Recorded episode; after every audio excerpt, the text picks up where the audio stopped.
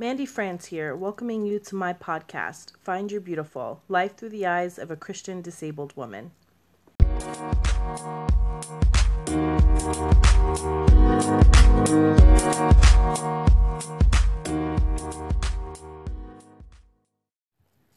Communal worship is a powerful thing. I love the experience of singing among a group of other voices and coming together to thank God for His greatness. I love watching how different people praise, some dancing, others being still with their eyes closed. One thing has been common at every church everyone is always asked to stand. Since I met my husband, he has always been willing to fight for me. He will stand up to absolutely anyone to defend my honor. Sometimes he will even fight me to ensure I defend myself. I say this because sometimes he fights quietly. At church, when everyone around us stands, he often takes my hand in solidarity as he remains sitting by my side. I have fought him plenty of times on this. We have to show God respect, I'd say. Sometimes I'd ask him to stand on my behalf. One day it hit me, though. God doesn't think those of us who are seated are disrespectful. This is a man made concept, like many other quote unquote respectful actions. A few weeks ago, just as my pastor was about to ask everyone to rise, he looked in my direction. I can't be certain, but I'm pretty sure he looked at me. He then said, Everyone who can, please stand. It actually meant a lot and got me to thinking about ableism and microaggression. These are interesting topics to discuss, and my views are a bit challenging to present. Not everyone will agree, but that's okay. Let's get into today's show.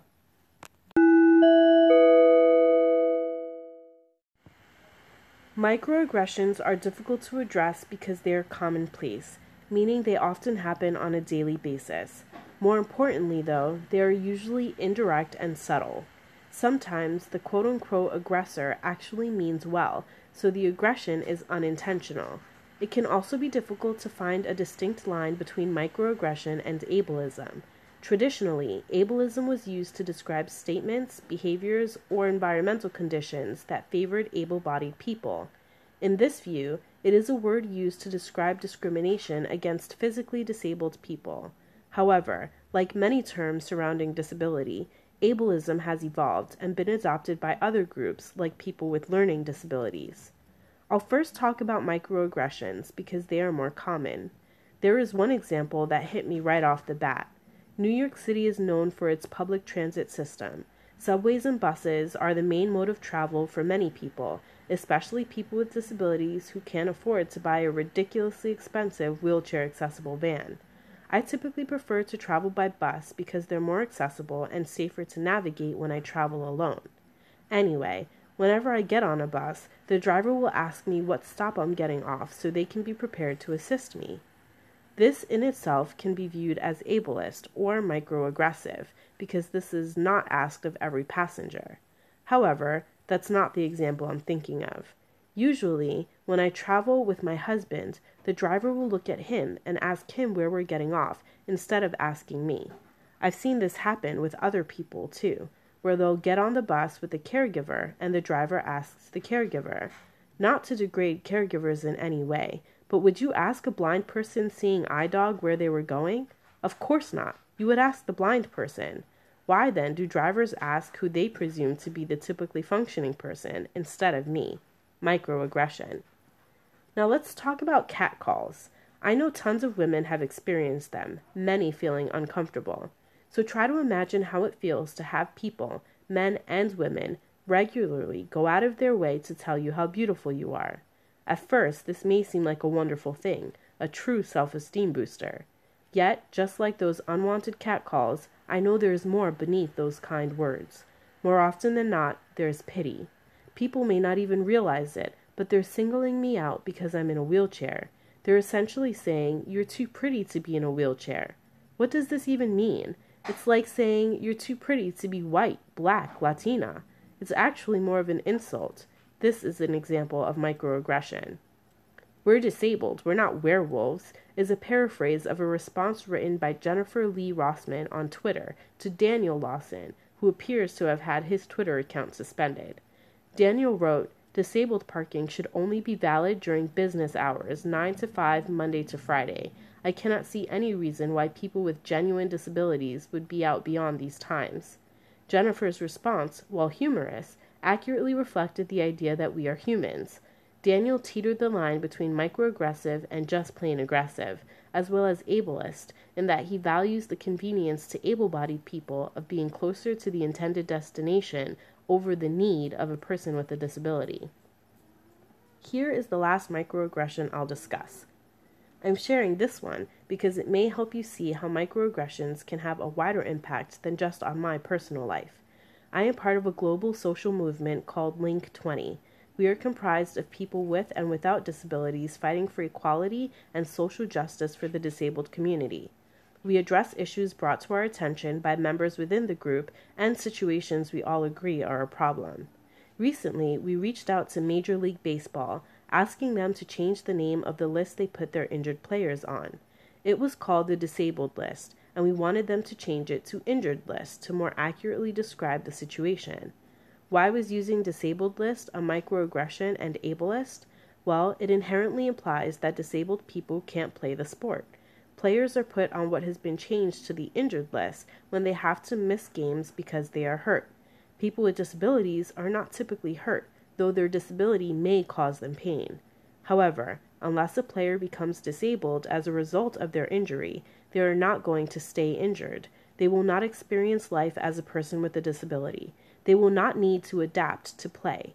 People with disabilities play all types of sports, even if they have to find a creative way of doing so. The idea of ableism is often much larger than microaggression. The fact that many typically functioning people do not even concern themselves with the struggle of people with disabilities, both socially and politically, is a type of ableism. Ableism is this idea that typically functioning people have a superiority over people with disabilities. It basically says people with disabilities are inferior beings.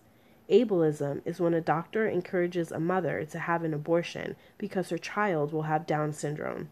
Ableism is telling a person with a hereditary disability that they shouldn't have children because they'll pass it on. Ableism is designing classrooms without thinking about accessibility. It's accepting a friend as quirky and scatterbrained until you find out they have a learning disability and then treating them as annoying. Ableism is when an organization, whether a church or a nonprofit, only views people with disabilities as in need of service but unable to serve. To bring you a current event, ableism is when Walmart puts people with disabilities in the role of greeters, then cuts this position first when making budget cuts.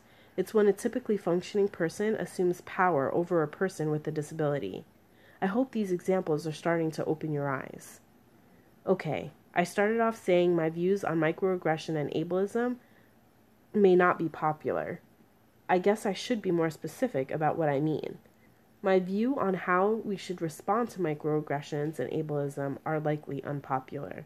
I do think we need advocacy. I believe social justice is extremely important. Heck, that's essentially the reason for this podcast. However, I also believe intent matters. While we need people to fight against specific instances of microaggression and ableism, this really only addresses the symptoms and puts a band aid over the problem. What we really need is to focus on the root of the issues. At the root of ableism and microaggression is misperception, and at its worst, outright discrimination. I do not think the way to fix this is by nitpicking at every individual for every unintentional act. I view the process of changing hearts and minds about the disabled community in the same way I view discipleship in the faith. It is about building meaningful relationships and helping people have an experience. My husband says all the time that he got new eyes when he started dating me. He realized how inaccessible the world is and discriminatory, whether intentional or not, people are. This is what gives him a true heart for people with disabilities. However, you know what also happened in this process? I, as the disabled person, developed a true heart for the typically functioning too. I will never fully understand what it's like to live in a world that may often feel like walking on eggshells. I'll never know what it's like to try to be accommodating to someone, to go out of my way to try to uplift someone, only to be told that I'm being microaggressive and ableist. It must be frustrating to always be unsure of what to ask, when to ask it, if you should, etc., etc. The world of disability is complicated, and sometimes our attitudes don't make it easier. We must be united, offering education and leaving each other room to make mistakes, to be the humans we all are. We must be willing to have the tough and uncomfortable conversations, even the ones about the most personal parts of our lives. Let's be willing to learn from each other, with each other. Do not be caught up in labels and concepts that can cause division. Only together can we truly find our beautiful.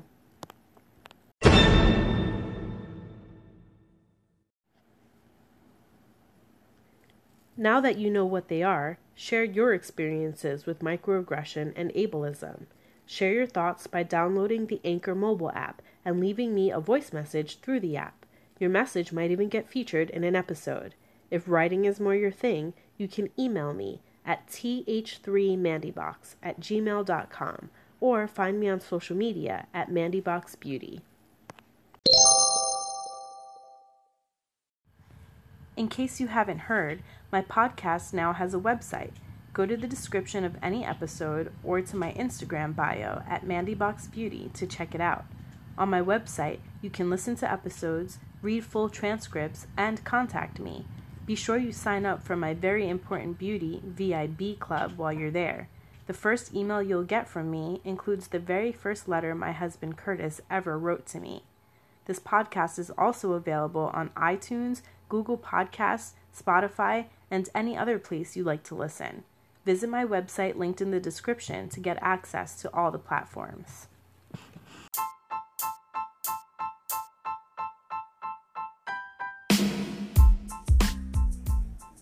Next week, I'll wrap up season one of this podcast, reflecting on all we've covered so far and looking ahead at what's to come in an episode called When You Believe. Till next time, beauties.